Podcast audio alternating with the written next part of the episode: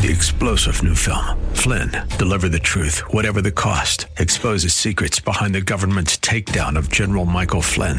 Flynn knew what the intel world had been up to. He ordered the first audit of the use of contractors. This set off alarm bells. He told the truth. He was the most dangerous person for Donald Trump to hire. They had to get rid of Flynn. Flynn, deliver the truth, whatever the cost. Available now. Watch it today. Go to salemnow.com. Salemnow.com.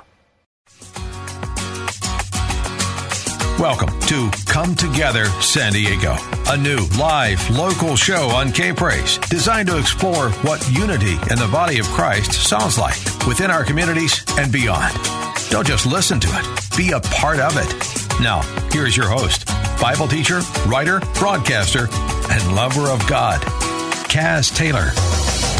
Well, hello, my friends. I tell you what, this is one of the most remarkable shows you're ever going to hear because I'm not only talking to you from San Diego, California, but we'll be talking to you from Israel, a place in the Golan, Golan Heights area, uh, with a, a, a Jewish brother and friend from several years.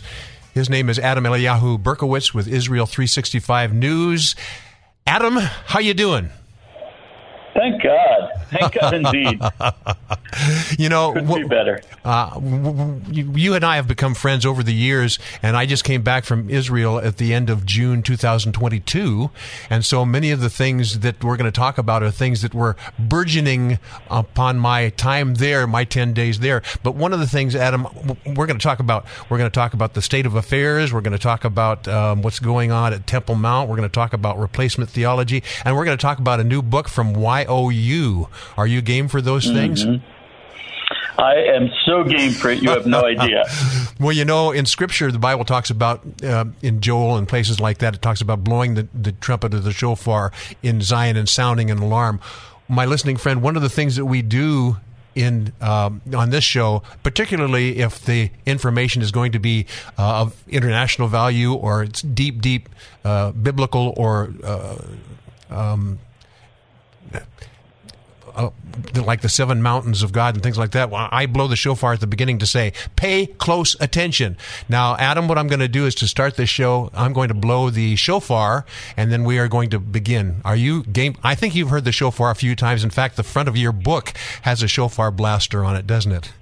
It does indeed, and that's me blowing the shofar Is that you? when I didn't even know what a shofar was. okay. Okay, my listening friend, here we go. I'm going to blow the shofar, and the, the shofar basically is to say, pay attention to what you're about to hear. It has significance, as does this show. My listening friend, here we go.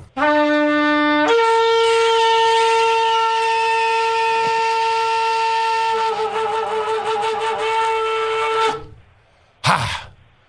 Ay caramba, Chihuahua. There you go. It. That should waken, Yeah, I, I, awaken people. People also they, they don't they don't. It's like it not only does hearing the shofar blow, uh, wake you up, but anyone who's ever blown the shofar knows it's a visceral experience. Oh, You're yes. like- I don't even know what visceral is, but I agree. yeah, it takes your whole body. Like when you've blown the shofar, you know you've blown the shofar. It's Yes, yes, like yes.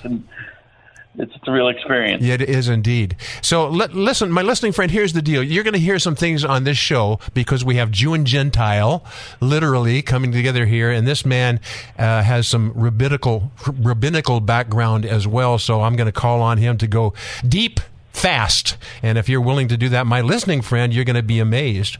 Uh, Adam, what I thought we would do in the first two segments, I, I thought you and I would go into some of the newsworthy events that are going on in Israel right now.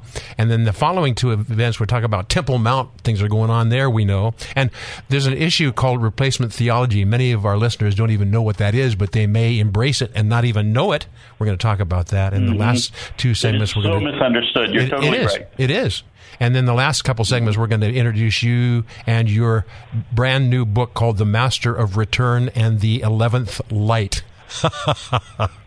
we love it. There so, you go. So are you ready to just jump right on in? And, and, and Adam says, Let's jump in. Let's what jump what on in. look at? newsworthy. I want to point out be- be- before we jump in. I want to point out that whenever I learn, um, uh, I especially saw this in in the book of Shmuel, the book of Samuel. Um, the Bible is actually like reading the newspaper, um, but with really good commentary. You know, from a really good perspective.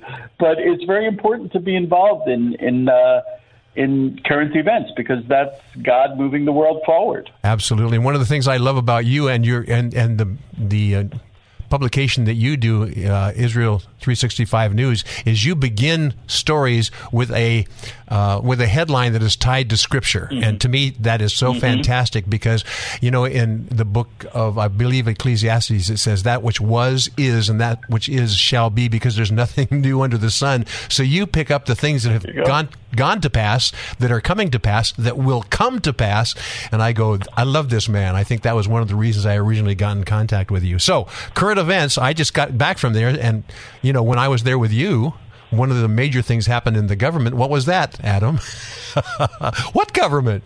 uh, yeah, the Israel, we're going to we're going to the elections again, which is not a bad thing because every time we we get the vote, is that what you're referring to? Yes, of course. Every time every time we get the vote, vote, everyone gets a day off. So, so not you, but not you. I know and, you writing three or four or more stories every day.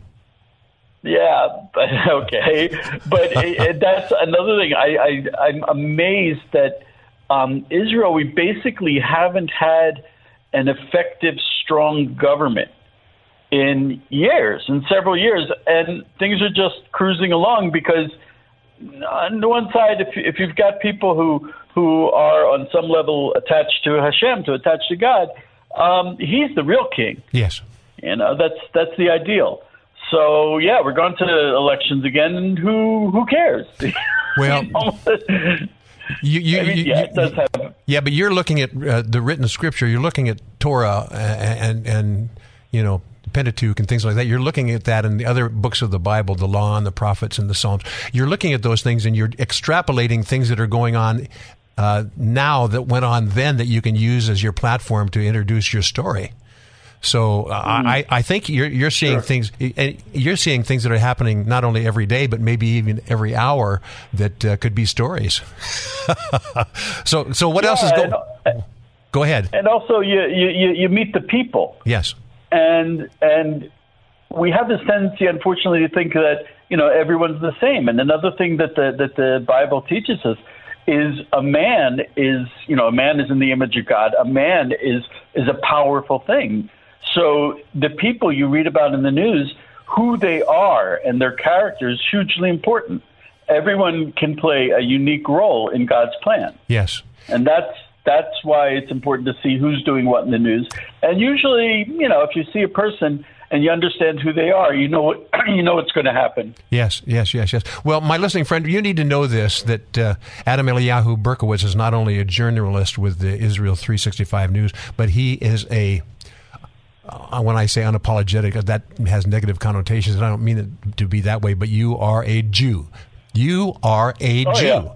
At this, you know, whether I whether I like it or not, that's what I am. And you're a, you're, you're you're you're you're a serious Jew. You have rabbinical training, and I'm a Christian. And is it possible that Jew and Gentile can come together? Uh, I think when Adam and I first met a few couple years ago, um, that struck me. Uh, and a lot of the things that he thought I was going to say, I didn't because I don't have the same perspective that a lot of other people do. Because just like Adam, I'm a truth seeker, and uh, the, wherever the truth takes me, I I receive it, I weigh it, and uh, I pray it against Scripture, and I go valid or invalid, and I move from there. And Adam does that as well. So well, I, well, you're, you're touching on something that's news unto itself that we kind of overlook, which is up until I don't know 20 years ago, um, the evangelicals were not the best friends of the Jews. Um, oh, that's right. Maybe, maybe I'm maybe going back further. Um, and not only is it possible for us to come together in the in the end of days, I think it's absolutely necessary. I think it's a prerequisite. Um, I think if we're not together, it's, it's a house of prayer for all nations. That's right. And I think, and and that's the way Shlomo uh, Solomon um, dedicated the temple that that foreigners should come to pray in Jerusalem. Yes. So if we can't, if so, we we have a, a joint interest in making Jerusalem the center of our prayers, the center of you know, and and and, and the, the the the place for the pilgrimage for all nations, and that's really what I mean. It's funny how much people um, object to the Jews being in Jerusalem. yes.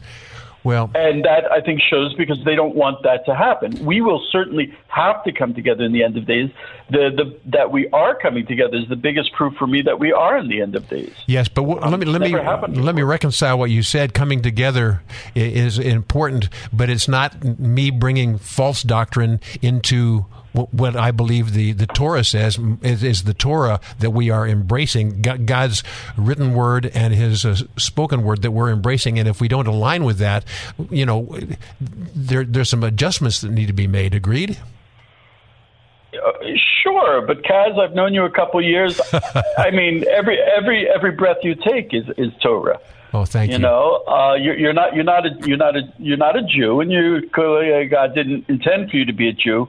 But that's my job. My job is to be uh, your your priest. When when the third temple comes around, um, my, my my good friend Kaz is going to stop by and say, you know, Eliyahu, I'm going to be I'm going to be in Jerusalem. Could you do me a favor? You see this? You see this code? Could you?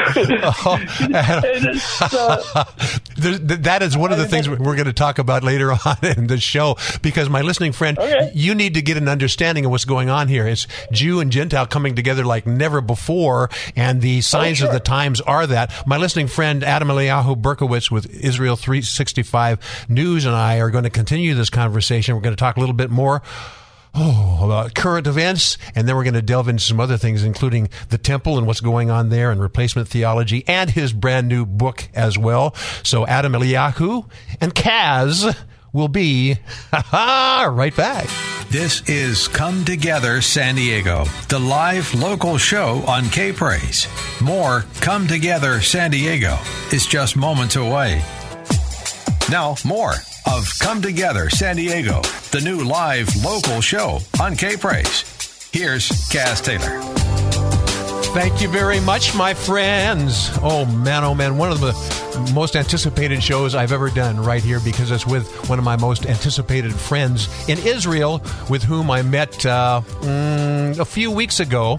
This broadcast right now is pre recorded, and it is the actual date is July 26, 2022, and we're going to be broadcasting this at a, a future date, but not too future. But it's important for you to know that this specific date is the date that we're pre-broadcasting the show, July 26th, 2022, because this may come into play as we talk a little bit further down in this conversation. Adam Eliyahu Berkowitz, a remarkable journalist, a journalist who is interested in pursuing the truth, the whole truth, and nothing but the truth. So help him God. And he and I travel along those very same lines. So, Adam, it's a, it's, it's a time for you to share a little bit more about what's going on in the world, but also we're talking about Middle East area. I mean, there's a lot of things that are going on. The there's a government reforming in Israel, and you know, I look at Israel and I say, you know, a lot of people see Israel as the uh, uh, the little Satan in the United States is the big Satan, but I see uh, what I, what I see is what is going on in Israel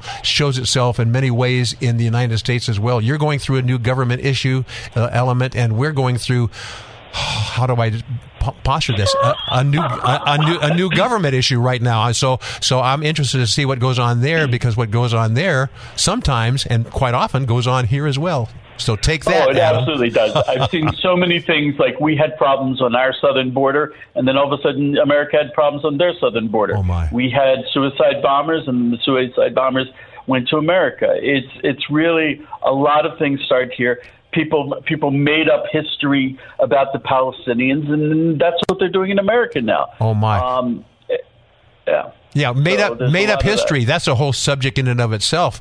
And uh, mm. oftentimes, you know, you have different different people. And when I was in the city of David, walking around the city of David, you know, the the place that many people believe is the the, the foundation of the uh, palace of King David. They're calling it the the the old stone structure. I mean, uh, please. Mm-hmm. And so a lot of people are, are redefining things that are comfortable for them, and that's happening in America as well. So, uh, what else yeah. would you think is newsworthy yeah. that's going on right now, Adam Eliyahu Berkowitz? well, you know, there's sometimes the really important things are happening off to the side, or we're waiting for it. I think actually one of the biggest things um, that's going to happen, it hasn't happened yet, is the reconciliation between Saudi Arabia and Israel. Oh my! And the reason why I think that's important, let me let me tell you, the the, the, the Bible when it talks about um, uh, Isaac and Ishmael Yes. burying their father Abraham. Um, there's a verse where where it says that that Isaac went in first, and Rashi, the commentary on the Bible, he said that is Ishmael repenting, doing tshuva. He's repenting. He's because he's allowing the younger brother to go in first, when really it's his right as the older brother to go in first. And Rashi says that is repentance. It's the reconciliation between Isaac and Ishmael, which will happen in the end of days, and that will be the the precursor to the end of days is the reconciliation between um, between Isaac and Ishmael, and that will be the reconciliation between Israel and Saudi Arabia, not between Israel and the Palestinians. The Palestinians are not real Arabs. They're so inbred and every every nation that's passed through Israel has left its mark, and Yes. the Palestinians are not really Arabs anymore. Um, Saudi Arabia is Ishmael, um, and so I think one of the greatest things that um, that Donald Trump did, and the one that I really don't think anyone can touch. Biden is trying. I, I was told that Biden had instructed his State Department not to use the term Abraham Accords Oh my! because it's Because yeah, it has tr- I- Trump overtones. because yeah, because it's just. I mean, you know, we used to joke, you know, oh my gosh, he's an amazing politician. He'll bring peace to the Middle East. Well, Donald Trump really did. Yes. he really did bring peace, and and not only is it peace, but it's it's the reconciliation between Isaac and Ishmael. Oh my! And that is huge. That is huge, and and that um, it's actually was a was a you know not everyone who does bad to you actually actually actually does bad to you. Sometimes they do good. Obama meant to do bad to Israel by um, by this whole Iran thing. You know, bring it on. You know, let Iran be as bad as they want to. Um, they're not Ishmael either. They're they're not Arabs. They're Persian. oh my! Yes, Um, yes. So, so this reconciliation between Saudi Arabia and Israel is coming closer and closer. And they were very careful, interestingly enough, that when Biden went to Saudi Arabia, they really totally disrespected him. Yes. Well, he Um, they didn't. I, there was a meeting that was a more of a global meeting, and they didn't they say, Uh-huh. "Yeah, you, you can come to that, and we'll be there." Exactly. Biden actually changed his schedule in order to go to that meeting because they wouldn't meet him just on his own. and the the optics of him not being able to meet, period, wouldn't have been very good. So he had to get into an environment where he at least have them in the environment. That's very Exactly, interesting. yeah. You know, and so he was totally sidelined. And that and th- but meanwhile that was also the the same day was when Saudi Arabia said that Israelis could come and visit and Israeli planes can fly over. Oh yes. um Isra- so we're we're we're headed there. We're headed there. It's close. Well, I, I appreciate Saudi Arabia, the relationship which uh, number 45 had with Saudi Arabia. Um, and I, I mean, they uh, embraced him uh, as a, well, I mean, they handed over, uh, what, what was it? The, there was a, a staff or something like that, that was a sword. What, what, what, I, I, oh right right right right they gave him a sword but but it wasn't a sword; it was the sword. Also, what did what did he do? How did the Abraham Accords come about? Um, I was just at the uh, at the CPAC with Ben Shapiro, and Jason Greenblatt was there, and Trump sent over a, a delegation of Orthodox Jews. Yes. Orthodox Jews, and you know something? The Arabs, the the the the, the more devout they are as Muslims, the the less they respect secular people. Oh, if you want to deal with them, you have to be religious. If they see an a, a, an Israeli dele, uh, di- diplomat eating not kosher food, they don't respect him. Mm-hmm. So Donald Trump knew that. He understood that. He sent over a delegation of Orthodox Jews, and they're like, "Hmm, we can deal with these guys. No love it. pork here, no pork at all." oh my! Uh, a lot of other th- stuff is going on uh, in Israel right now. But when you mentioned, uh, you know, Isaac and Ishmael, you know, I, am a patterns guy. When I see things going on, I go, "What is the the pattern? What is the blueprint? What is the simile, the metaphor, the analogy on that?" And I try to overlay that on other things that are going on. And oftentimes, God shows this theme throughout. When you talk about Isaac and Ishmael, we're also talking similarly about uh, Ephraim and Manasseh. I mean, the the younger became, mm. You know, became the more predominant in many areas as you know Jacob switched his hands when he was blessing them. And so uh, I, I'm, I'm seeing this kind of a theme working out in many many ways in the Middle East, but also in, in America. I, I, think my personal persuasion is Ephraim and the, the people of America have very many similarities, and the people of Manasseh and the people of Great Britain have very many similarities. And when I look in Scripture, uh, in the book of Daniel, it talks about you know this this beast that was that was a lion and with eagle's wings, and the eagle's wings were wrenched from it, and uh, that that stood as a man with a man's heart. And uh, I think the eagle's wings are illustrative of the United States in these final days being wrenched from the lion, which would be representative of England. And here you have these two nations that are going to play a big role in these days. What do you think, Adam? Well, uh, I think absolutely Ephraim and Menashe, as we say it. Um, there's got to be a. I don't know if it's if it's a. I think it's a sign of the of of of people who are um, drawn to, to Torah. Um, by that I mean when when we bless our children on uh, our sons on on Friday night at the Shabbos table, um, we bless our sons to be like Ephraim and Menashe. Why? Because they were the first brothers in the Torah who didn't fight. They ah, got along. Yes. And and the concept of brotherhood, um, which is really the basis of America, um, the United States that it would be really America was based on brotherhood, um, brotherhood of ideology, um, and uh, e pluribus unum, one for many, meaning that we're all different and we can come together. And I think that if you look at someone and they can't tolerate plurality, I mean real plurality, they can't tolerate someone having different opinions or being different than them, then that person is clearly not part of the picture. Oh my. Whereas Whereas, like I see, like evangelicals, they're ev- evangelicals who still, still hate Jews. Um, and then there are evangel- and and there are evangelicals who are like they're Jewish, they're very different than us. Hey, great, you know, amen, bring it on. Yes. And and and that's a sign of brotherhood, and that's Ephraim and Menashe. Oh my. I, I, love that, and we're going to be dealing with that in a couple segments from now. My listening friend, we're getting close to a time where we have to make a transition into a commercial break, but the first two segments have been devoted to things that are going on in the earth right now.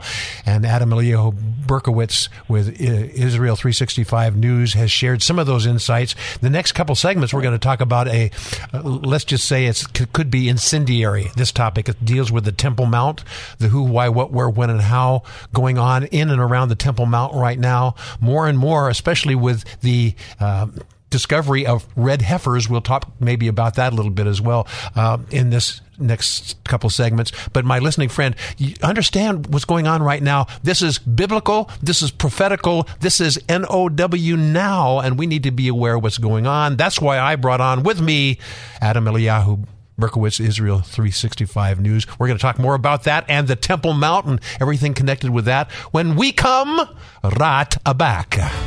More Come Together San Diego with Kaz Taylor is next on K Praise. Come Together San Diego with Kaz Taylor on K Praise. Oh, my, my, my, my, my, my, my friends. Uh, amazing times on Come Together San Diego. What we try to do on Come Together San Diego is encourage people in San Diego to, guess what? Yes, Come Together San Diego. By the way, I have a website. It's called, that you can access me and write to me. It's called Come Together San Diego at kprz.com. But that's a whole heart cry that Adam Eliyahu, who is my uh, guest for the, this entire two hours uh, has in his heart as well is the coming together.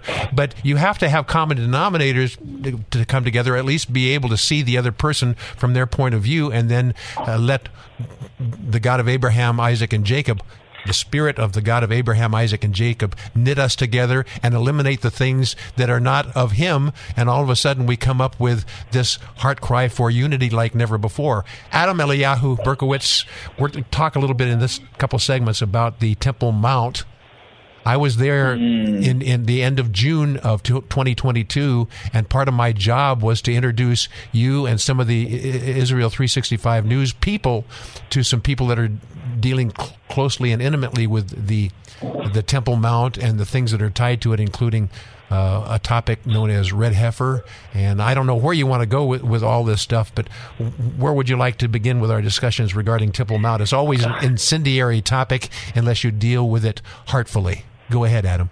Okay, first of all, the heifer. Um, according to Jewish law, we don't necessarily need to be ritually pure um, to go up to the Temple Mount and do the do the uh, temple service. We don't even need a temple. We actually just need an altar, which can be put together in moments. Um, it, we just carry the stones up and put them together, um, and then we can start doing the public sacrifices. We can't do the the individual sacrifices, yes. sacrifices for the individuals. Um, and Jews are not allowed to do sacrifices anywhere except on the Temple Mount. Uh-huh. But um, we could, in theory, start the Temple Mount service within four hours. Everything is in place.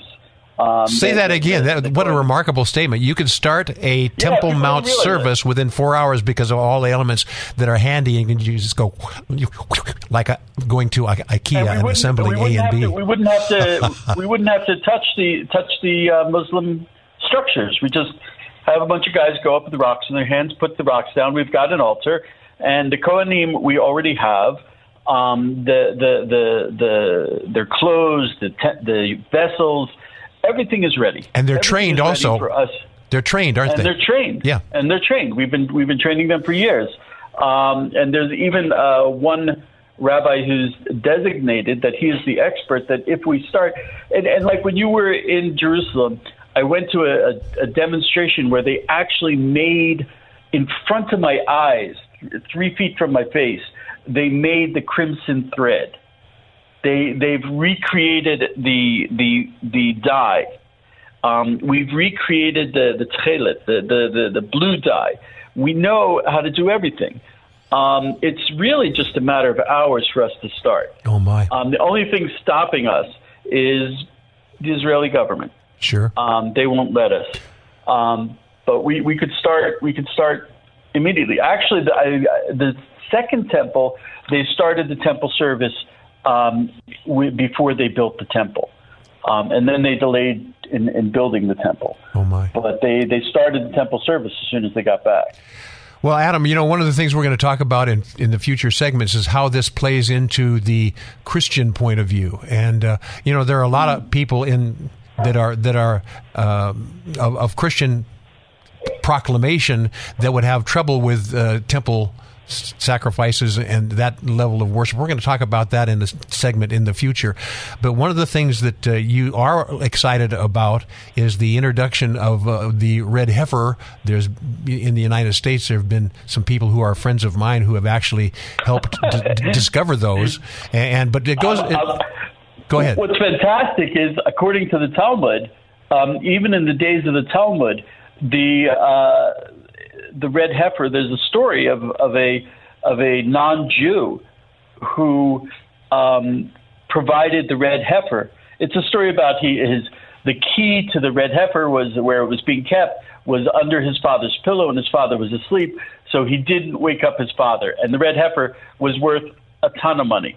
Um, but he, he respected his father so much that he was ready to forfeit um, the money rather than wake up his father. Oh but that was but we got we got that red heifer from the non-Jews. That's the story in the Talmud that we have. Oh my! Um, also, we have a we have a tradition that um, there were nine red heifers until the destruction of the the second temple. Um, there were nine red heifers from Moses until that time frame. There were only nine red heifers.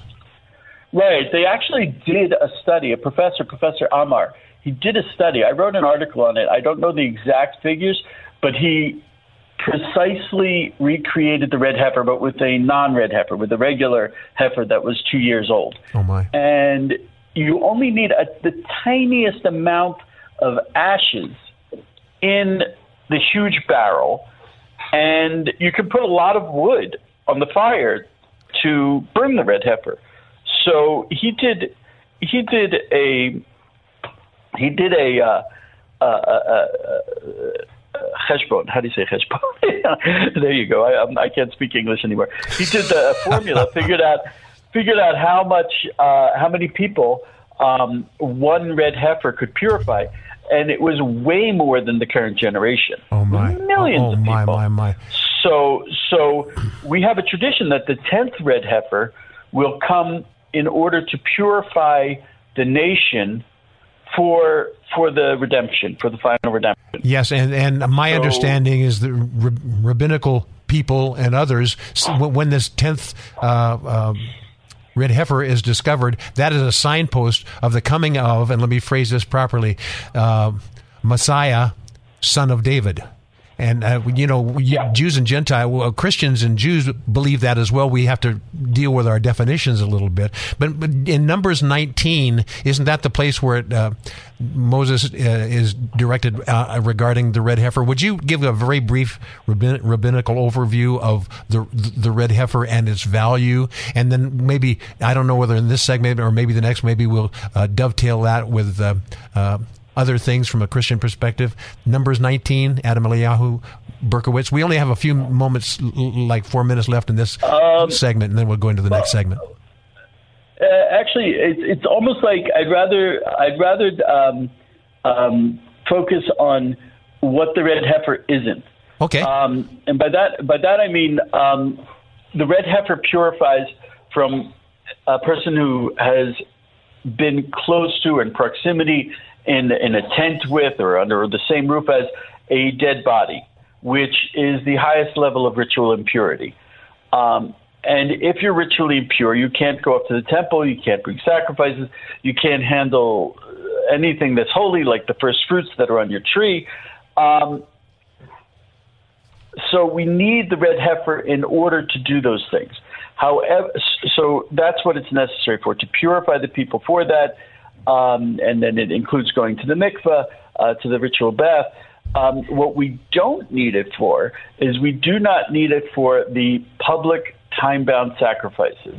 Any sacrifice that is brought for the public and is has a specific time to bring it, you do not. You can bring that even if everyone's impure, um, and even the and that includes um, the twice daily Yes. sacrifice. But it does not. In, also- but it, but it does not include the holiest of all sacrifices, which have to go into the uh, the holy the holy of holies. I mean that that's a different story, isn't it? True, but it also um, you you can even bring if the most of the nation is ritually impure, we can bring the Passover offering in impurity.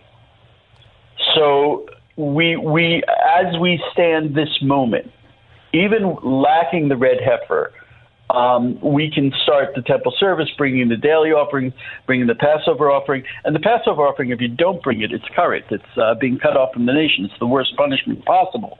So it's really important that we actually take the initiative, start moving forward. Um, and as a segue, we're going to be talking about the Temple Mount. That's, or we're talking about the Temple Mount. Um, the only way that's ever going to happen is if most of the nation starts going up to the Temple Mount and expresses interest.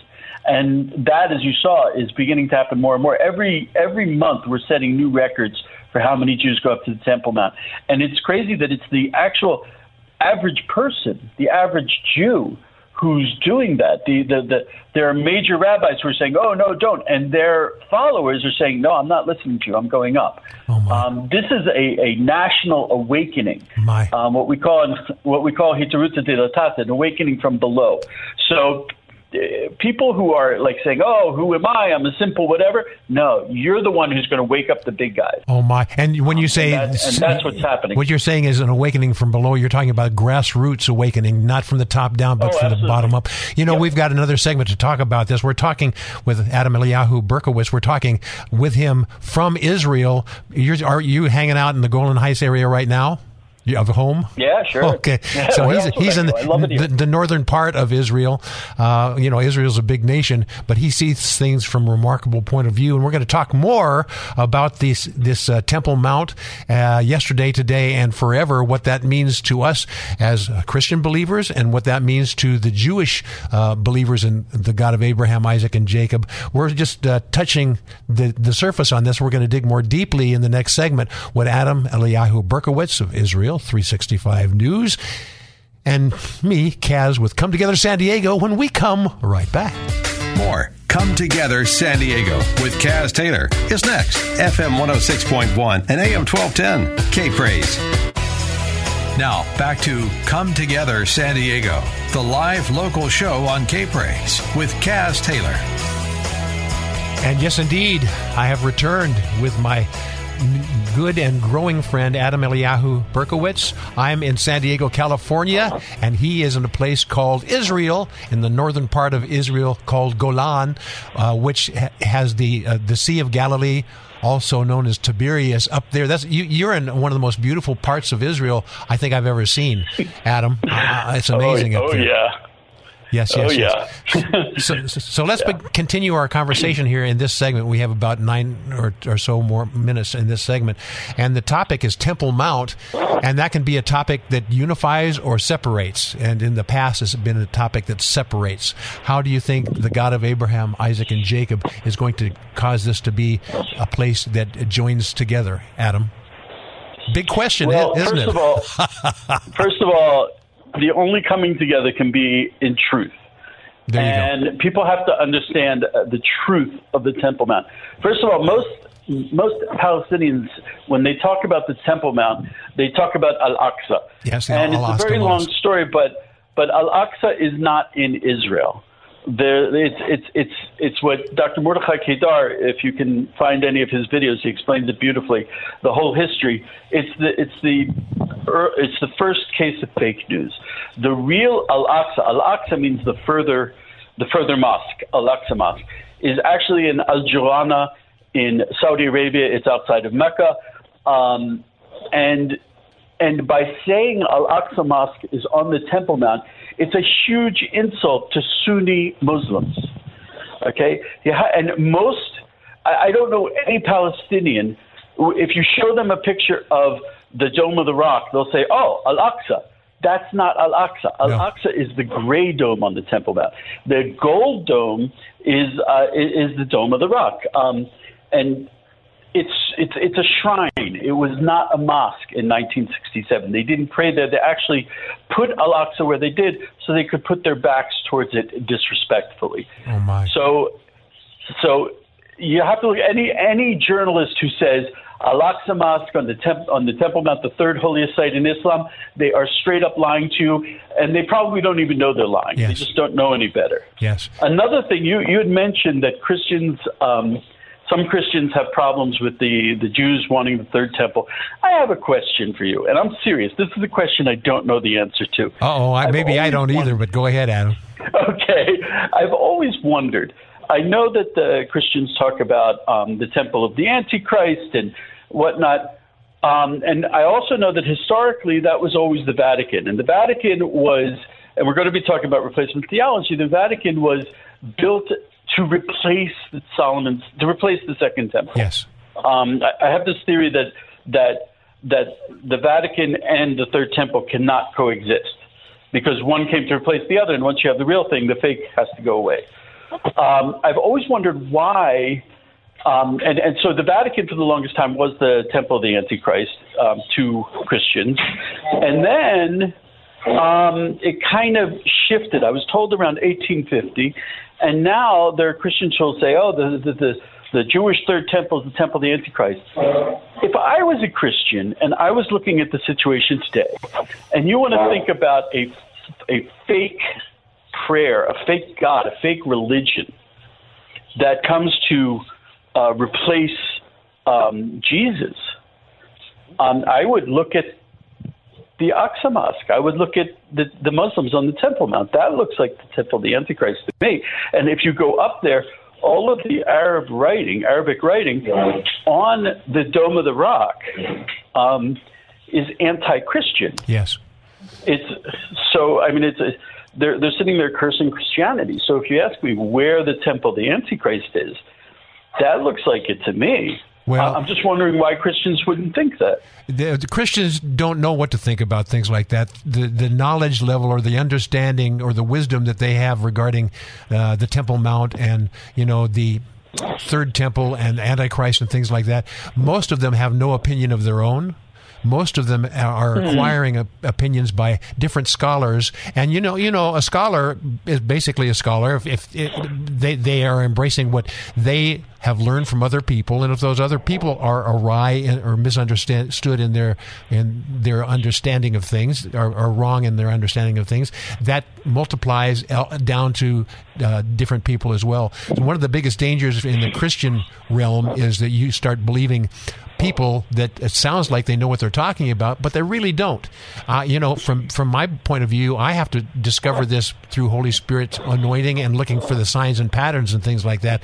The temple has to, you know, the, the third temple uh, is really tied to the dwelling place of of Messiah, son of David, and let's say let's say that there's a, a negative thing going on there. Let's say with an antichrist, it doesn't violate the, the value. It's not it's not my temple or your temple. It is God's temple, and the enemy is going to do everything he can to destroy God's temple. And whether it Yeah. whether, wh- whether it's in uh, uh, Rome or whether it's in uh, around you know the Al Aqsa Mosque or the quasi Al Aqsa Mosque, whatever, it's a matter of a person's perspective and misunderstanding. And we're in a big time where the enemy wants to cause misunderstanding on every turn.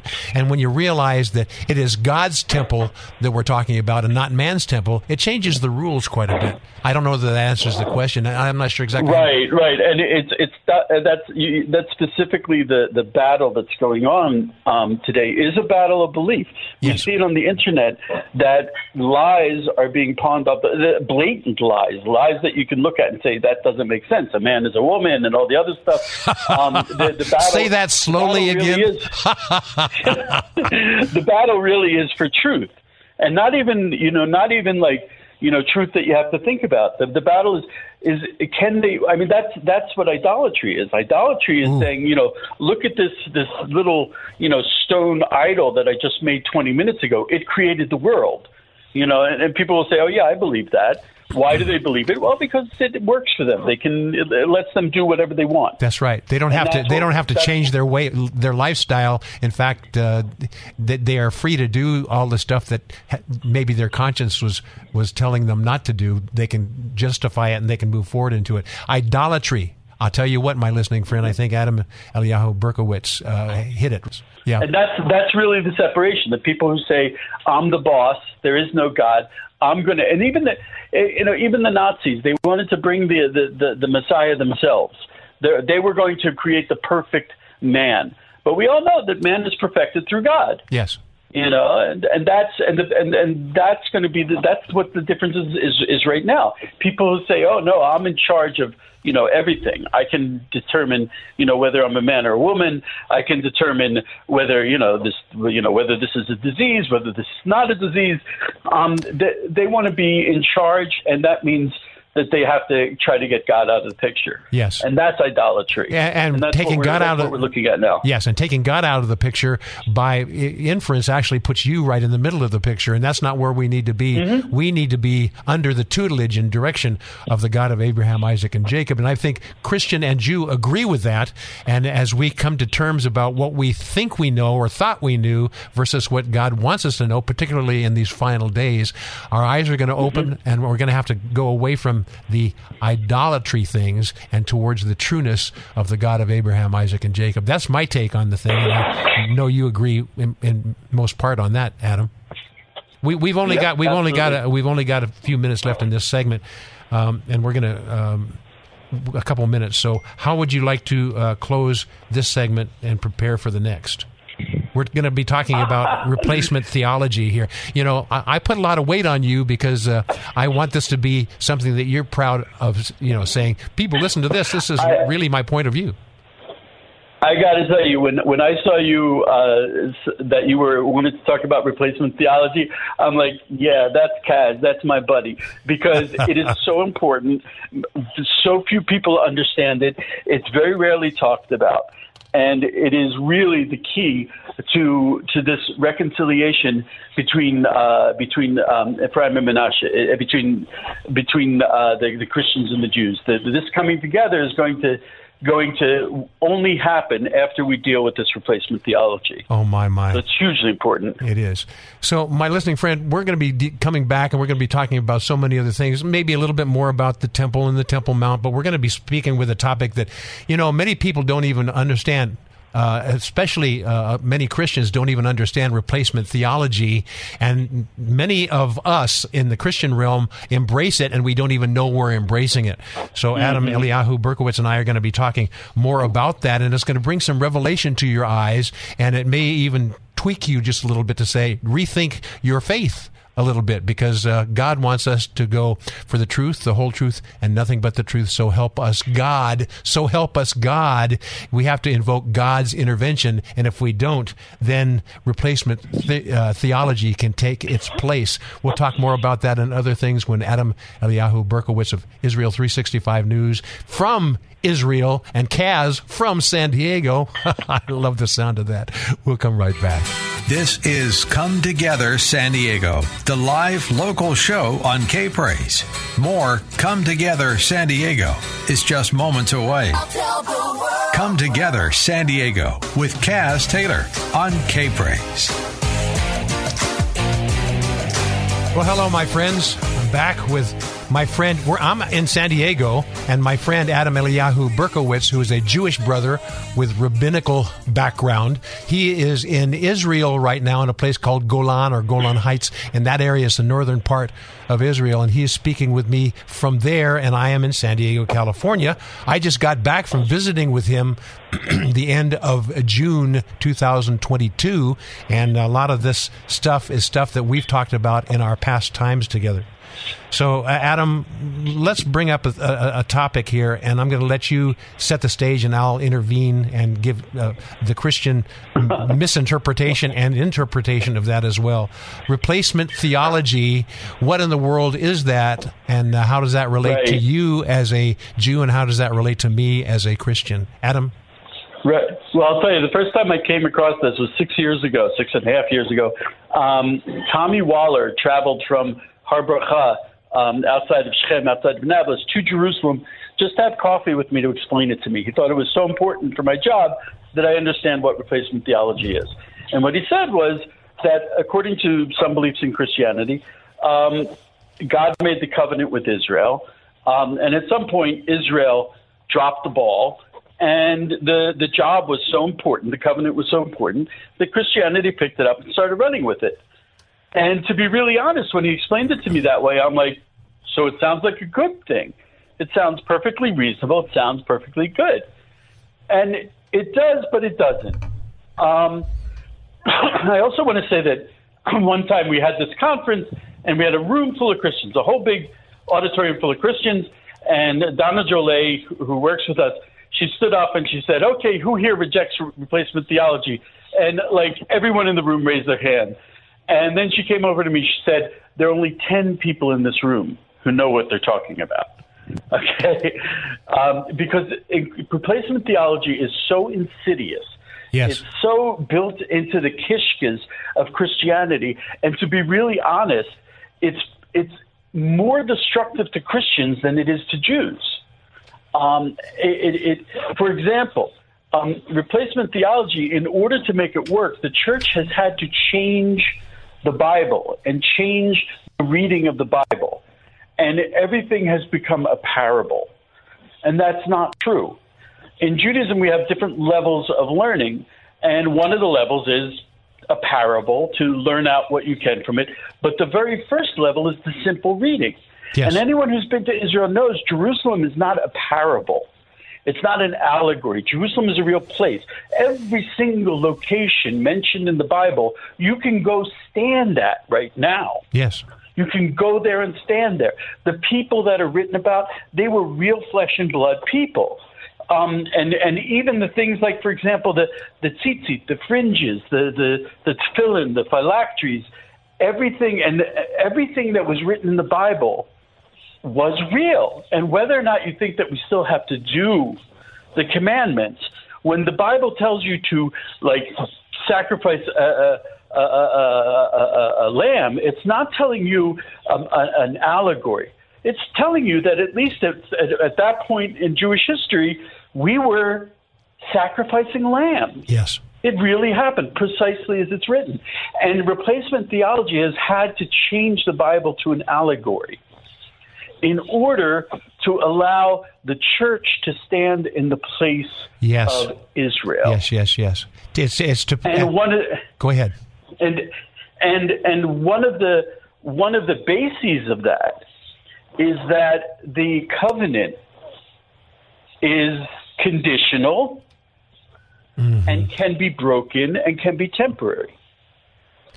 And yes. that even when I think it's in Isaiah when he talks about a new covenant, it's not saying that the old covenant is erased. You can't erase the covenant. Okay, the covenant always was. The proof is that the covenant, even though we weren't here for 2,000 years, the covenant didn't go away. It looked like it did. It was reasonable to assume it did. But we're back through, like, Mamish, through seriously a miracle, through yes. an unprecedented act of history. We're back yes. in the land of Israel. Yes. And the covenant the covenant is not an allegory for anything, and the covenant is the land of Israel. Yes, yes. As you know, before 1948, people that had a replacement theology, uh, at least they they seem to have some facts on their side. But as soon as Israel Absolutely. became reborn as a nation in 1948 and beyond, the replacement of what? It's there right now. What was, is, and what is shall be. And a lot of people don't even realize that replacement theology takes Israel and the Jews out of the picture because, oh, that was for then, it's not for now. That when Israel became was rebirthed in 1948, that uh, violated the whole replacement theology mentality. But I, I have to go along with you and, and carry this a little bit further here. That you know, many Christians say all the bad stuff that happened. Uh, that was all, all for the Jews, and the good stuff is for we Christian Gentiles, and and, I, and, that's how we reconcile where we are, and that we don't have to deal with some of the things that are really important for us to deal with, dealing with the Torah as uh, as as a non-Jew coming into the fold, uh, we have to deal with those, but not in the same way as the Jew does. But that does not negate that that the Jew is invalid. You know, you talked a little bit about uh, the the false temple things that are going on in uh, in Rome and the Vatican and things like that, and that is antichrist or antichristal. Um, one of the things that happened in the uh, Council of Nicaea Nicaea, in, which was in Turkey at the time in 325 uh, BC, is the uh, uh, Roman, let me say, emphasis on the word Roman. Roman Catholicism redefined things, and it redefined actually, you know, the seven mountains of in, in, in Jerusalem and, around Zion. They mm. have they have their own seven mountains, okay, and you know they have temple things and worship things and things like that. But that is definitely the an artificial. But one of the things that happened during this Council of Nicaea in 325 uh, AD is they revisited um, Jewish uh, truth and uh, Jewish culture and tradition, and they uh, redefined it. In other words, the the the the, um, the Jew uh, of the years past are is no longer relevant now we can we can overlay that with with with Christian perspective and we don't have to deal with the with the stuff from a Jewish perspective and that's a lie that's a lie. And what mm. God wants to do is He wants to bring the Jew and the Gentile back. Uh, together and in order for that to happen we have to have our eyes opened as to the invaluable nature of our of our Jewish friends, and the Jews need to realize that God has plans for um, Gentiles in the mix as well. Absolutely. And when, and when yeah, we when yeah, we understand yeah. that, this whole replacement theology, it, it, it, just goes away with the you know with a puff of breath. Whew, it's gone. Okay, now I'm going to say something. Ah, I knew you were going to. Here we go. I, I, I hope doesn't make you angry at me. Um, I hope it brings us closer together. Um, and I really, I'm going to say from the outset, I would actually rather you didn't comment because it would put you in a difficult position. Um, the the end game or the, the, the final stage of replacement theology um, is the, the Christian expectation that Jews are going to accept Jesus. Um, that that is replacement theology. Yes. It's replacing the actual Jew. You've taken the Jew and you've turned into him something. You've turned him into something that isn't a Jew, and that is replacement theology. I can't tell Christians how to do it because I know it's built in, and and I can't. I don't. I, in that I can't tell them what to do. I just want to say that if if you continue with this expectation that at some point Jews are going to accept Jesus, there will never be a reconciliation. We cannot come together, and we need we need Christians because we we're going to be the priests. So we're going to be in the temple for you. We're in Israel for the world. Jerusalem is for the world. Um, that's the the lie that was the truth when the UN said it should Yes. be an international city. Jerusalem is an international city, but not in the way they meant it. But in order for any of that to happen, Jews have to be Jews. Christians have, to be Christians. There's there's 70 nations. Yes. Okay, there's not one nation. As soon as a person says, "Oh, everyone has to be like me," that's replacement theology. It is. If you've seen, if you could see that Islam is replacement theology on steroids. If you learn uh, Islamic theology, they believe in Jesus. If you see what they did to Jesus, they turned Jesus into a into a into a into a mass murderer. It's kind of horrific what they did with Jesus. They've uh, they they they say that every um, person in the Bible in the in, and in the New Testament, every one of them was a Muslim, Oh my! a prophet for Muhammad. Um, that's replacement theology. Yes, I'm going to have to shorten shorten this because we only have under a minute left in this segment. But you set the stage beautifully, and Adam, I think you and I have had conversations about this before. And my listening friend, you might be surprised on my point of view as well. Uh, Adam's posture is uh, if. For the Jews to be legitimate, they have to accept Jesus as their Lord and Savior, and uh, he wants my t- take on that. And my take on that, I think, uh, is, is is biblical. And uh, Adam and I are going to talk about that in the next segment. My listening friend, I knew it was going to get, get hot and sticky in the room, but Adam Eliyahu Berkowitz is a friend of mine, and we're both seeking the truth, the whole truth, and nothing but the truth. So help us God, and we will pursue that as it relates to replacement theology when Adam Eliyahu Berkowitz of Israel 365 News and Kaz come right back. More Come Together San Diego with Kaz Taylor is next on K Praise. Now, more of Come Together San Diego on K Praise. Here's Kaz Taylor. Well, we're back, my friends, and Adam has just given me an incendiary comment and a point of view, and I want to deal with that as well. His comment was regarding replacement theology. Thank you for setting the stage for this, Adam, my friend, and it's not going to impinge our friendship in any way. Not at all. Not, not- at all. Not a chance. Not a chance. And my my listening friend, uh, why, why don't you give us the, the 30 second overview that you just identified there about uh, uh, that from a Christian perspective, the Jews are going to have to receive Jesus as their Lord and Savior. Give me give me that in a nutshell. I, I think it's the biggest obstacle to the final redemption uh, that, that's that's that's bringing all of us together under under one God. Under uh, we all can say this is our God, and I also I believe in Jesus, or I be, and I'm like, well, I don't, and it should be uh, okay for us to come together in the in the temple as uh, praising God, and it's it's I think it's the, the biggest obstacle and the final obstacle for Jews and Christians to come together is the Christian expectation that Jews accept Jesus. Now, Adam, I'm going to respond to that. And uh, I, my listening friend, here's the deal. I have spent a lot of time knowing that God wants to bring together Jew and Gentile. I've spent a lot of time considering what the, what the Scripture says and what we think the Scripture says, particularly as it relates to replacement theology. And uh, proselytizing, maybe the right word, uh, Adam. The, the Christians believe that they have to proselytize the Jews and make them Christians before they fit into God's plans. I totally disagree with that. And let me tell you, my listening friend, you may not have seen or heard this perspective. And Adam, I'm asking you, you for color commentary as we go. That, well, first of all, we've we've never discussed this before, so um, you just you just you just dropped the firecracker in, in my shorts. well, well, you know what? I think we have way back in, in, the day. I don't know whether we were on the air at the time or you were interviewing me. We have discussed it in passing, and I'm going to take it uh, mm. again. My listening friend, I want you to pay close attention to this.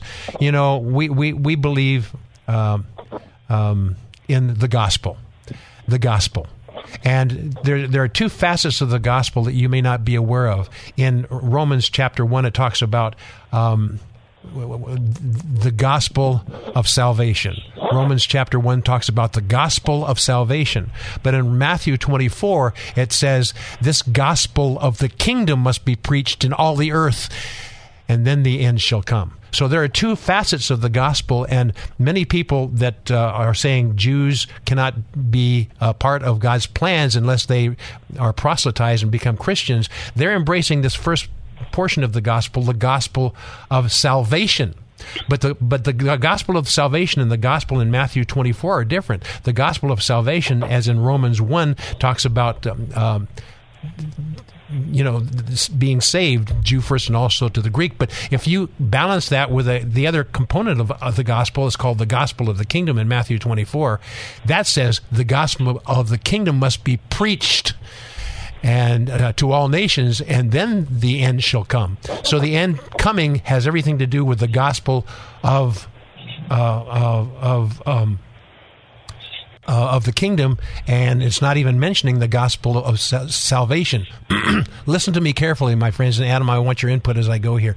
The, the, the, the church is going through transition. You know, like you have the children of Israel in the wilderness and the promised land. There's a there's a, uh, a, a progression of events that changes perspective.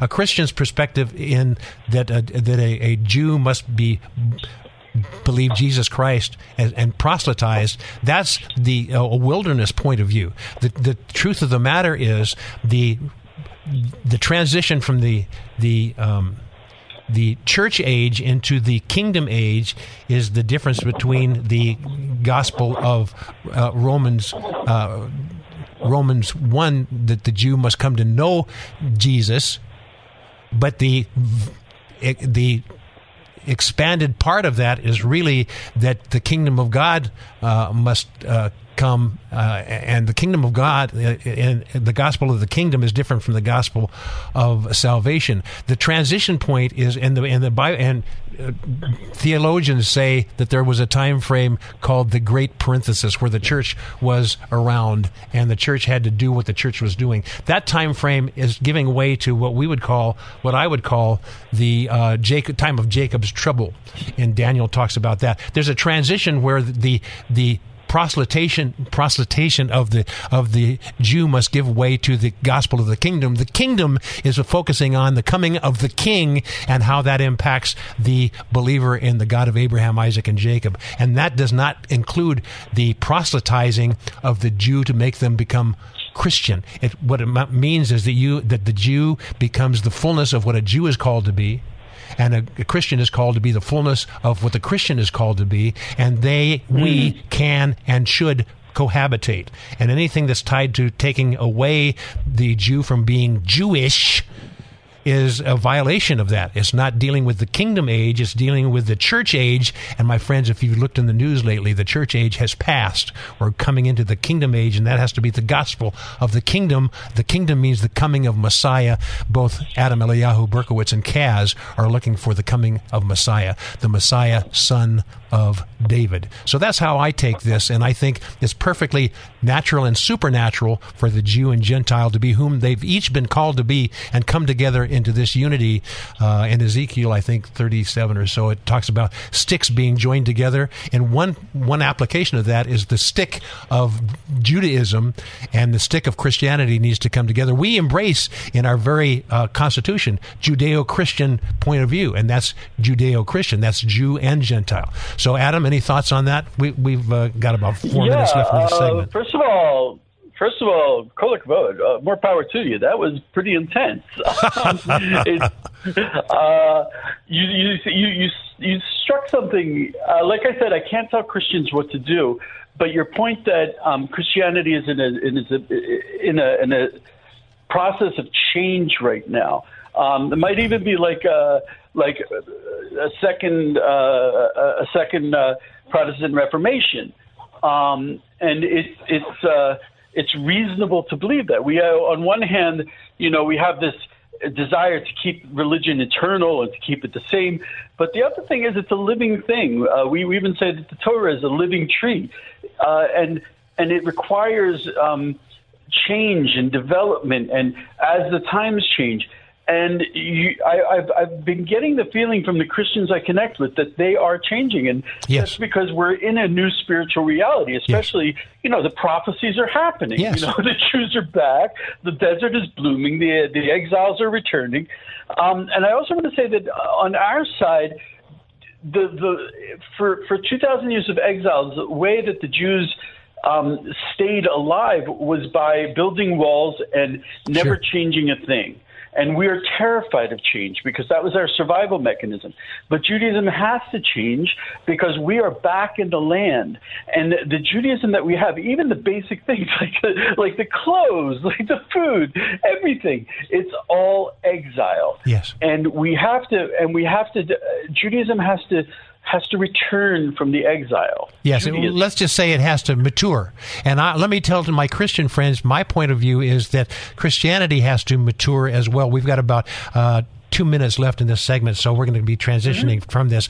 But uh, I'll tell you what, my listening friend, if you can comprehend that the gospel is a two sided coin, there's the gospel um, uh, of salvation from Romans chapter 1, but there's also the gospel of the kingdom, and there's a transition that must happen. My friends, we are in a transitional time right now, and the church needs to be the church, but the Jew needs to be the Jew, and both of us have to make alterations as we go from the wilderness mentality into a promised land mentality. So my listening friend Adam Eliyahu and, and I are going to come back in a, in a, in, a, moment or two to talk about this. Any just 30 second thoughts on this? Because I want to spend some time uh, talking about you and your book and how many of the things we're talking about dovetails into that, Adam.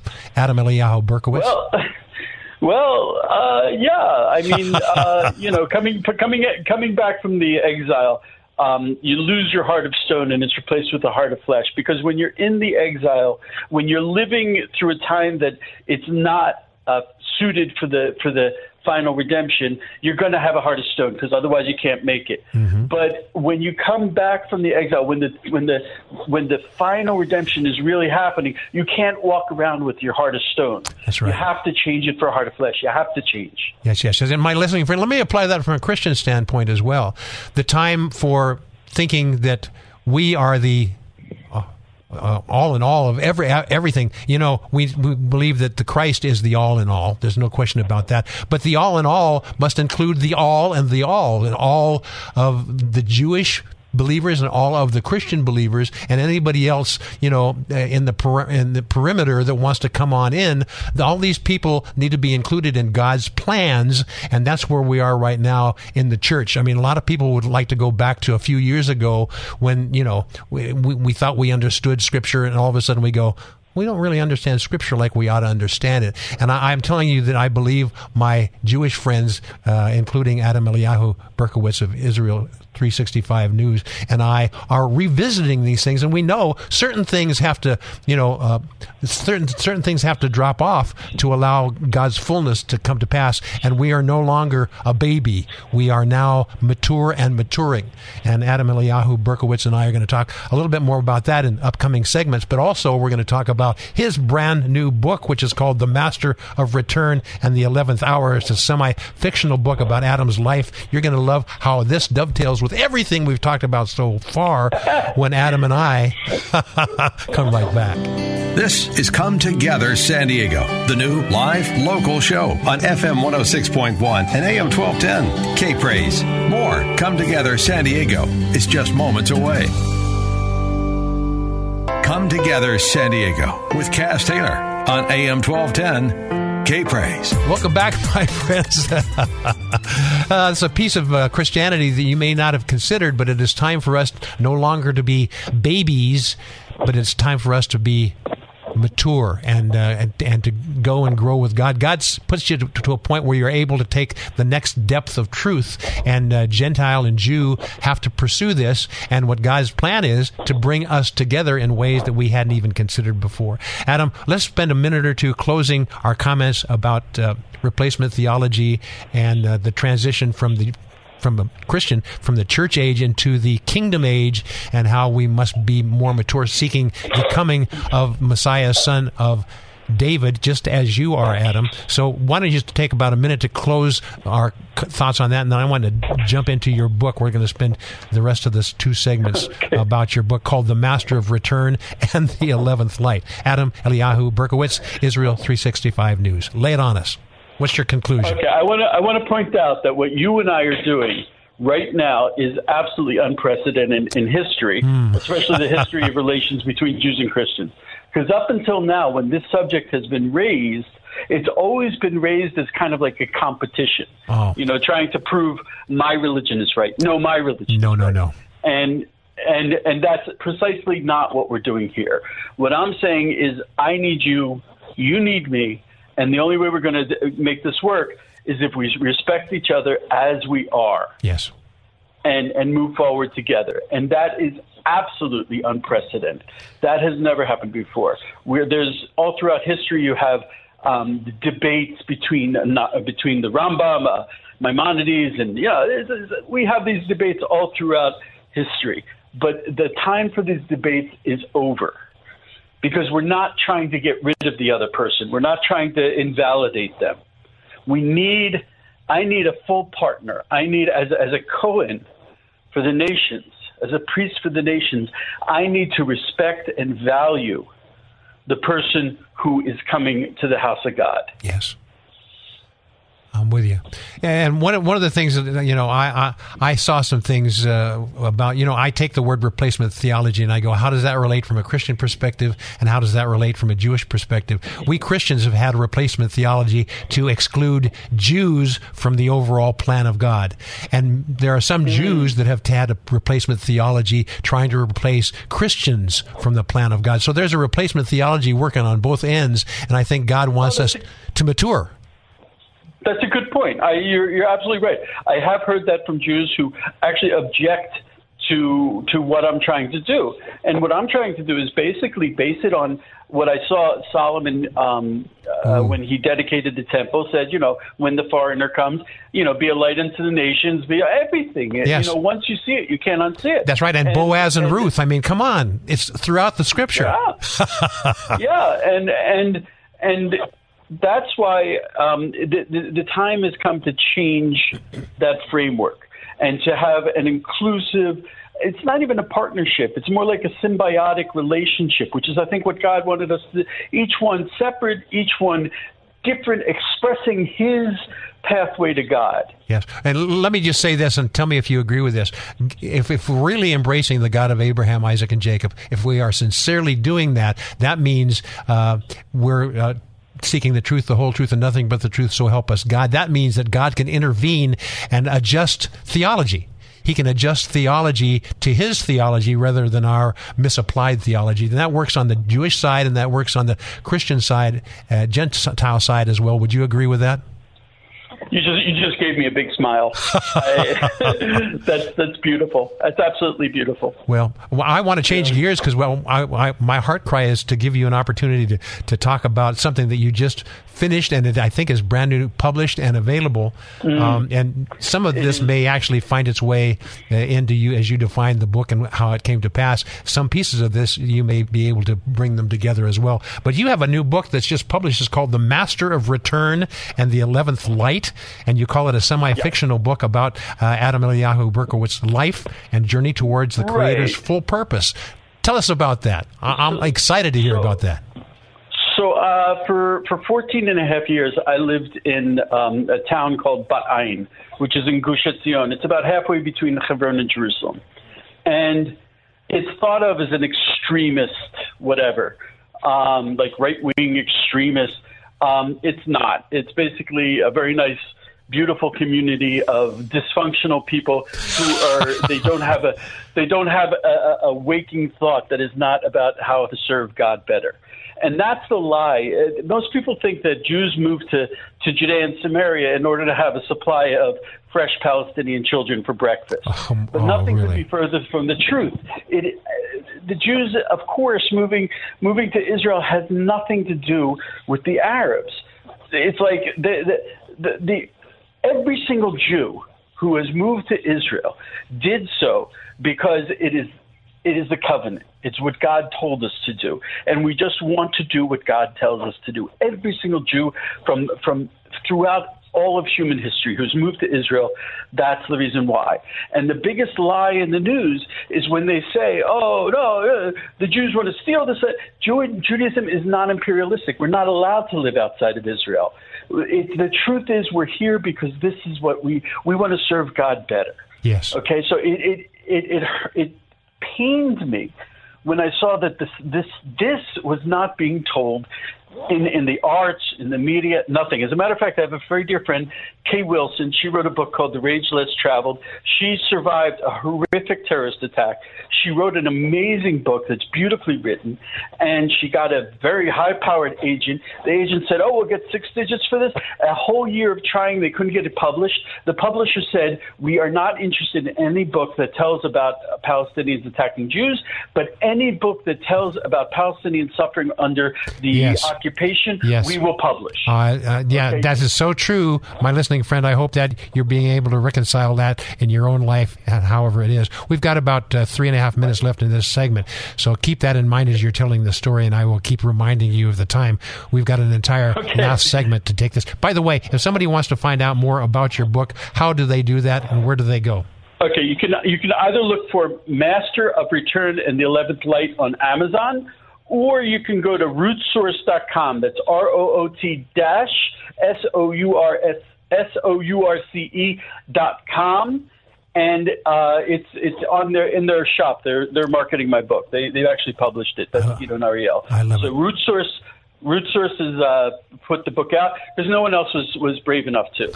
Really, no, you are a brave man. That's what drew me to you to begin with. So, so, so go ahead. We've got about three minutes left so, in this segment so the book, um, I lived there for 14 and a half years. And so you figure I would wake up before dawn, I would jump into an ice cold um, uh, spring, uh, jump, run out to the woods, scream at God for an hour, then I'd go pray. And I was serious, and I had long, bushy payas.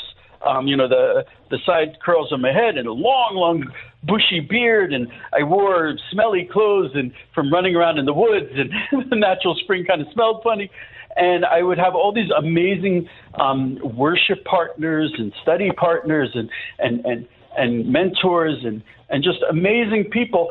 And then I would have to watch as some of them were murdered. Um, and Literally, this happened. Of course, you know this is a semi-fictional account, but the murders of some of your peers really happened. Oh, it, oh, they all happened. Every time I write about that in the book, it really happened. Actually, I also wrote about the murder of Ari Fuld, who was yes. murdered um, and that really happened. Every I, I, didn't lie about anything, and even a lot of the times I didn't even change the names. Yeah, oh, really? We've got about two minutes left in this segment. Bring this to a completion so that we can continue the conversation on the other side of the commercial break, Adam. So, this is an inside look as to all those strange people you see on the on TV that you can't understand how they got that funny hairstyle, how they're why they're running around out in the hills. This is an inside personal look in detail about what those people are, and they're the holiest people on the planet, and they're being murdered for the simple reason that they're Jews trying to come close to God, because the world does not want Jews in the world. So if you want to know what those people are like this is the only book out there that's really going to tell you. Wow. Wow, wow, wow. And And there's some more pieces of the story that deal with your wife and pregnancies and things like that. We're going to talk yeah, about. Yeah, I wanted to. I wanted to tell that just to give people an idea of what the story was about. But should I tell that now? Or no, no, no. We only have about a probably a minute or so in this that segment. was kind of intense. I know but, it is, but like, we're going to use example, it. A guy who goes out to the woods to study, and then he doesn't come back. His wife calls us. We go out and we find him with his head in his lap. Oh no, no! I My mean, listening friend, really, you- really happened. Uh, uh, my friend, you need to be aware of these things. I think uh, God stirred Adam to write this book called The Master of Return and the Eleventh Light. You can find it once again very quickly, and then we'll take a break. Okay, you can You can- find it on Amazon. You can find it on rootsource.com. Very good. The Master of Return. Dash source.com. Root dot source dot. Root Go ahead. root-source.com. Very good. The Master of Return and the Eleventh Light, Adam Eliyahu Berkowitz. You're going to find out some things that are going to open your eyes. There is a there is a hatred for Jews in many societies. In fact, nearly all of the societies have a replacement mentality against the Jews, and that's uh, to be expected. That has been going on since uh, Jews. Uh, um, uh, embraced the Lord and followed Him where He told them to go.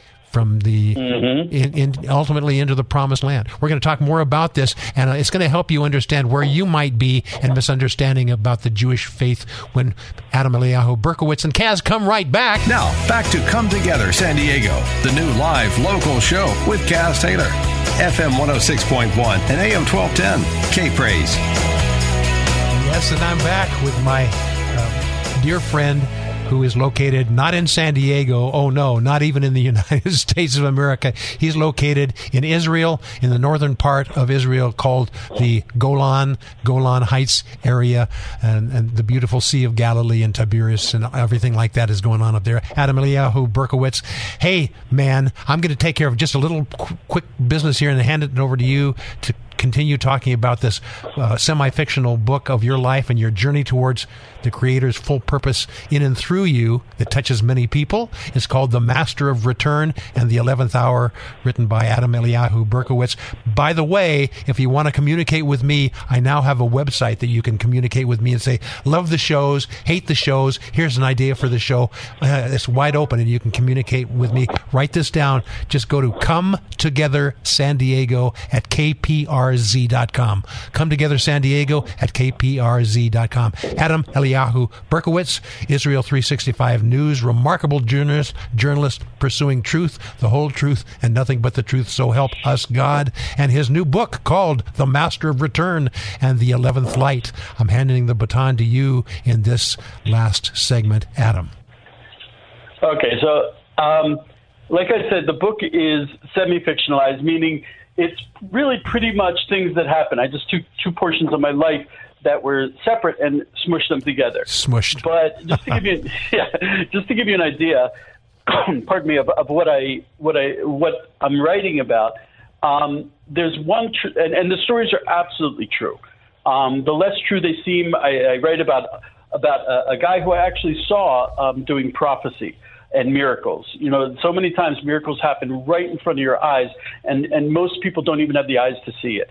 So one time, I was I was about I was 39 years old when I got married. I was at the end of my rope. I'm like. I had given up on getting married and having kids. I'm like, I'm too old. This will not happen for me. It's not in the not in the program for me. And when I was 39, I met my wife, and we got married. It was amazing. And I thought for sure we wouldn't get pregnant because everything else was so difficult. But bang, we got pregnant pretty pretty quickly. And then one day, um, when my wife was seven months pregnant, she was going to Jerusalem to have an ultrasound, and she called me, and I was I didn't have a cell phone at the time, but she called me, um, and we were talking. Um, she was upset about something. We hung up the phone. Two minutes later, the the phone rings again. I pick it up, and there's someone on the phone, and they say, "Are you Eliyahu?" And I say, "Yes." And they say, "Your wife is okay." And I said, "That's the wrong thing to say to me." Oh. I went and grabbed a friend, and we ran to um, a major intersection about seven minutes drive from where where I was. Um, it's called uh, the Gush Etzion Junction, and there's a bus stop there. And my wife was, as I said, she was seven months pregnant. She was going for an ultrasound, um, and as she was there, an Arab jumped her and attacked her with a kitchen knife, a big oh chef my like eight inches. Uh, the blade was eight inches long, and um, he attacked her. He stabbed her in the back, and the knife broke into three pe- three pieces and did not penetrate her skin.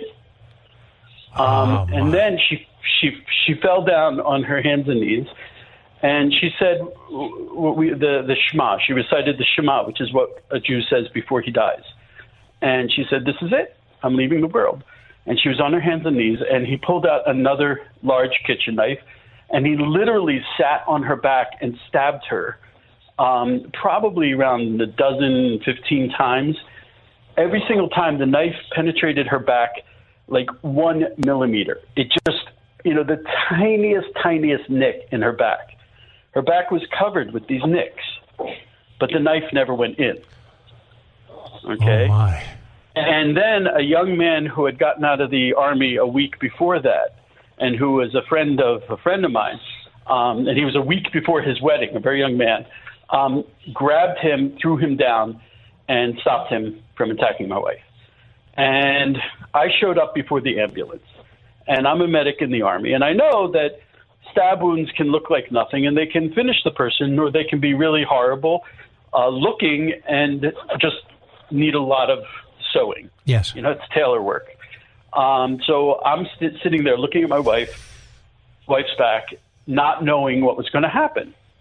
And I saw the knife on the ground, um, broken into three pieces. And I saw the guy kneeling with all the cops around him.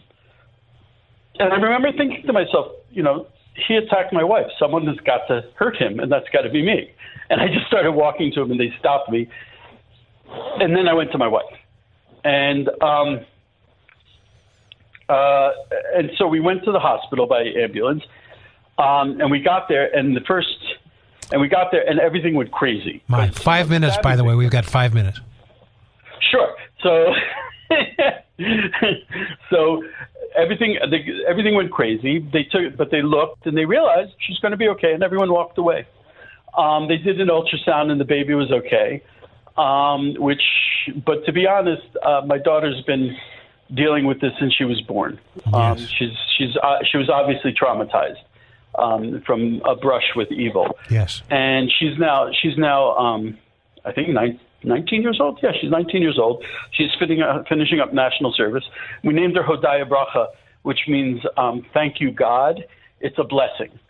Okay, and that's one of the true stories that I tell about in the book. And there are a lot of stories like that. Unfortunately, uh, stories that didn't end nicely. Oh my. Um, But you know, one of the things is you step back and you look at the Israel and what happened to them to bring them where we are, they are, and we are today.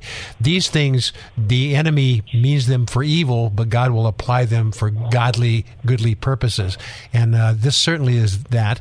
And this book that uh, is kind of a semi-fictional biography of Adam Eliyahu Berkowitz life, certain segments of his life, certainly has these kind of urgent disconcerting things going in them, but uh, it's paid off because God uh, stirred Adam to write it and to voice uh, the truths from within it.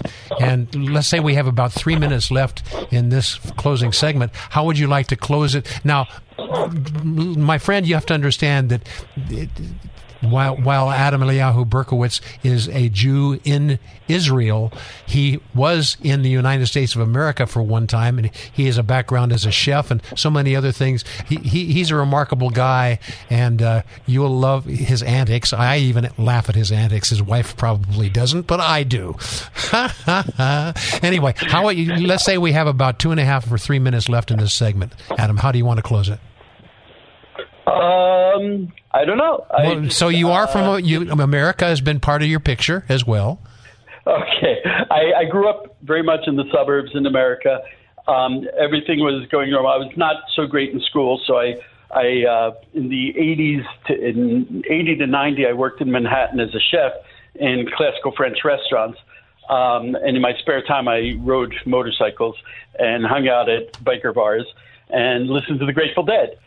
And at one point, I I burned out, so I went to Ungrateful Dead tour for like a month. Uh, went to a lot of shows, and when I came back, I said I got to do something. I'm li- I'm living someone else's dream, And a month later, I was on a plane to Israel. Oh my! And when I came to Israel, that's really when I started living. Oh, I, let's cap let's capsulate that. When you went to Israel, that's when you started living. You realized your identity, and that's where Absolutely. you found yourself. Now, would you speak to I, the, would you speak to the Jews I, I, in the United States of America right now, from your perspective?